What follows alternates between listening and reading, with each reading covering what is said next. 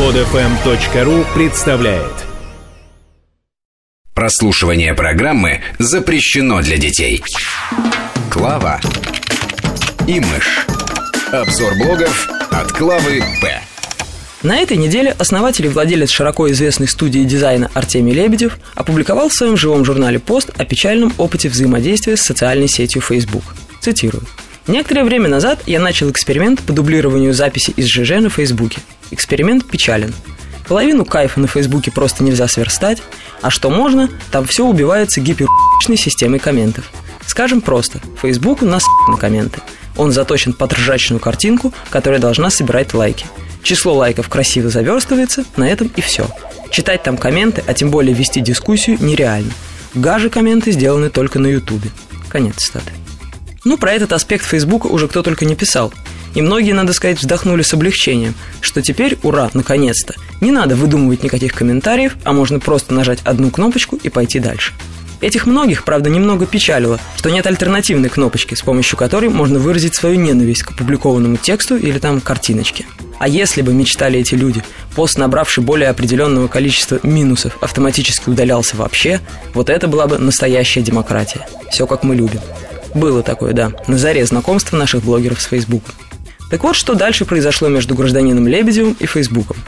Он продублировал там, в числе прочих, пост под заголовком «ЛГБТ. Теряюсь в вопросах», в котором перечислял эти самые вопросы. Начиная с общего, цитирую, «А что вы думаете о лесбиянках, геях, бисексуалах и трансгендерах?» Конец цитаты. И переходя к частностям, которые сформулированы с использованием значительного количества обсценной лексики, поэтому я не могу их, к сожалению, процитировать. И вот к чему это привело. Цитирую. Facebook забанил этот пост по доносу, очевидно, и лишил права постить посты на сутки. Окей, я написал после реабилитации другой пост, в котором выразил недоумение. И что вы думаете, его тоже забанили. Но на этот раз у меня нет права голоса на три дня. Конец цитаты. Вот сам пост про недоумение, скрин которого прилагается, с незначительными сокращениями. Цитирую. На Facebook забанил мой прошлый пост про гомосеков. Взяли и забанили. Причем сказали, что это второе китайское предупреждение.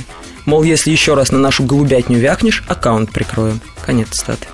И вот какой диагноз поставил гражданин Лебедев в Фейсбуку по итогам своего эксперимента. Цитирую. Facebook банит молча, безапелляционно, без возможности обсудить причину, без права слова. Как советская тоталитарная машина. Как бездушная кавкианская бюрократическая масса. Сидят где-нибудь в колл-центре 500 роботов, которые принимают жалобы и, увидев слово «гомосек», банят посты – потому что согласно линии руководства можно быть толерантным только в одну сторону. Это примерно как с оскорблением чувств верующих, только по-американски. Гомосеки обижаются, что их чувства задеты. Конец цитаты. В общем, беда пришла к блогерам. В Фейсбуке кавка и тоталитаризм, в Твиттере 140 знаков, живой журнал работает в неделю три дня, и то, если повезет. Что делать, куда податься и как нам всем дальше жить, совершенно непонятно. Впрочем, в комментариях один пользователь сообщает о сохранившихся кое-где островках свободы. Цитирую. «Я сижу систематически в испаноязычном Фейсбуке. И тут такое можно встретить. Конец света. Мат на мате, на и все друг друга ненавидят. Конец цитаты. Так что не отчаивайтесь, друзья. В конце концов, что там такого сложного в испанском языке? Русский же выучили как-то. Значит, и тут справимся. Все будет хорошо. Ваша Клава П.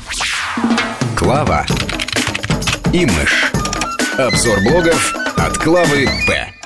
Скачать другие выпуски этой программы и оставить комментарии вы можете на podfm.ru.